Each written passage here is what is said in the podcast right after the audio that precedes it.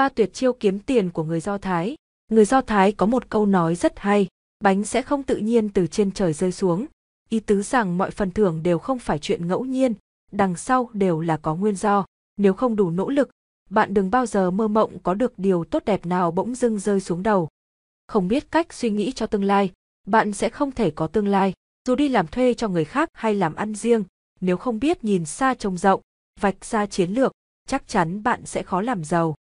Người Do Thái có một công thức kiếm tiền thoạt nghe vô cùng đơn giản, nhưng làm được thì quả là không dễ dàng. Thời gian hành động của cải, nếu không bỏ thời gian động não, lao tâm khổ lực thì chẳng thể nào tạo ra của cải. Nếu có thể tập trung tinh thần và thể lực, chuyên chú vào làm việc và biết rằng việc đó là đúng đắn thì bạn nhất định có được tài phú, của cải. Tuy nhiên sinh mệnh và năng lực của con người cũng chỉ có giới hạn.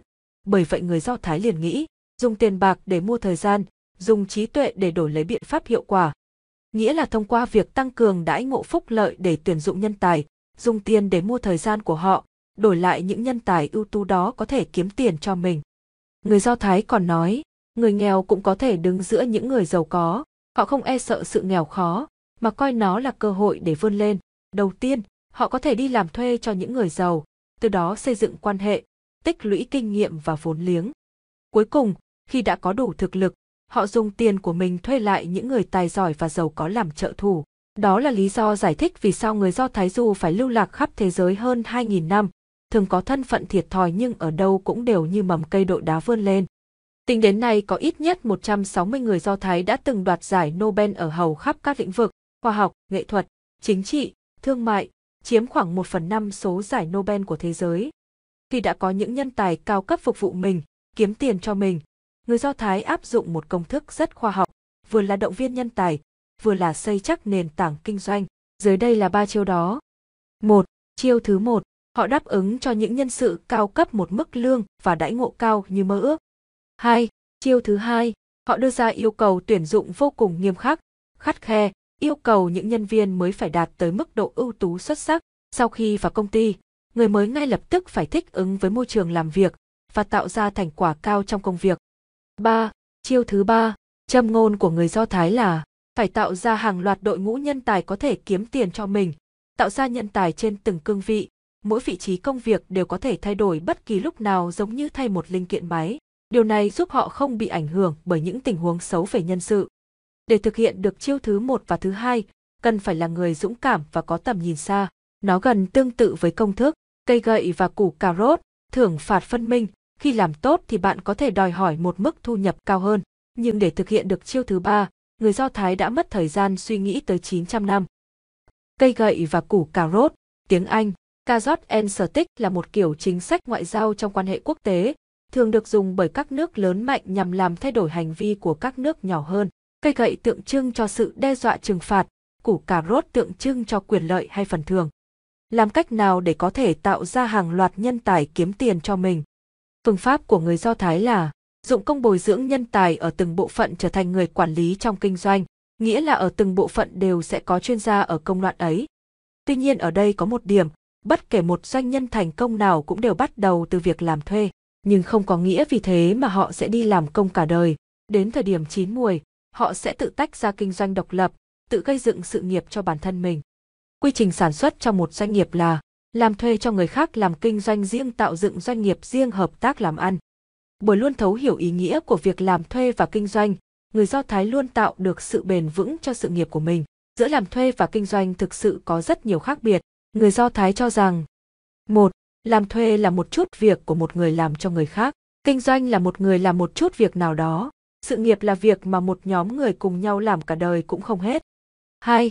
Làm thuê là việc rất nhiều người đi làm để kiếm tiền cho người khác. Kinh doanh là việc kiếm tiền của một cá nhân. Sự nghiệp là việc của một nhóm người cùng nhau thực hiện một ước mơ to lớn nào đó, tiện thể dùng nó để kiếm một số tiền dùng cả đời không hết. 3. Làm thuê chỉ có thể kiếm được một số tiền lương nhất định để duy trì cuộc sống. Kinh doanh là việc nghề nào có thể kiếm ra tiền thì làm nghề đó. Sự nghiệp là công việc cho dù có kiếm được tiền hay không vẫn phải làm. Khi kiếm được tiền cũng như khi bù lỗ đều phải bình tĩnh, vui vẻ, bởi đó là sự tích lũy về tài phú và kinh nghiệm. 4. Thân phận của người đi làm thuê thì mãi mãi không thay đổi, hoàn toàn dựa vào thực lực. Kinh doanh cũng như việc khai thác mỏ tạm thời, dùng bộ não để có thể chiếm được. Sự nghiệp là việc liên tục đi sâu nghiên cứu về một lĩnh vực, dụng tâm để kinh doanh. 5. Làm thuê là việc làm thế nào để được ông chủ coi trọng, vận mệnh của mình là do người khác quyết định. Kinh doanh chính là mang những gì tài hoa của mình ra cho mọi người biết. Sự nghiệp là dùng để theo đuổi và khắc phục vượt qua, mãi mãi chỉ là cạnh tranh với bản thân, so sánh với bản thân của ngày hôm qua. 6. Làm thuê là phải đợi lương từng ngày, từng ngày. Kinh doanh là việc phải theo dõi thu nhập đầu vào từng ngày, từng ngày. Sự nghiệp là việc sáng tạo giá trị kinh tế từng ngày, từng ngày. 7. Làm thuê là việc đi làm giúp người khác mà không có một chút động lực cá nhân. Kinh doanh là hưng phấn tạm thời của một cá nhân. Sự nghiệp là hạnh phúc kéo dài liên tục của một nhóm người. 8. Làm thuê lấy thời gian làm trung tâm, chẳng hạn như quan tâm tới giờ vào làm và kết thúc. Kinh doanh lấy lợi nhuận làm trung tâm và chỉ có lợi nhuận là duy nhất.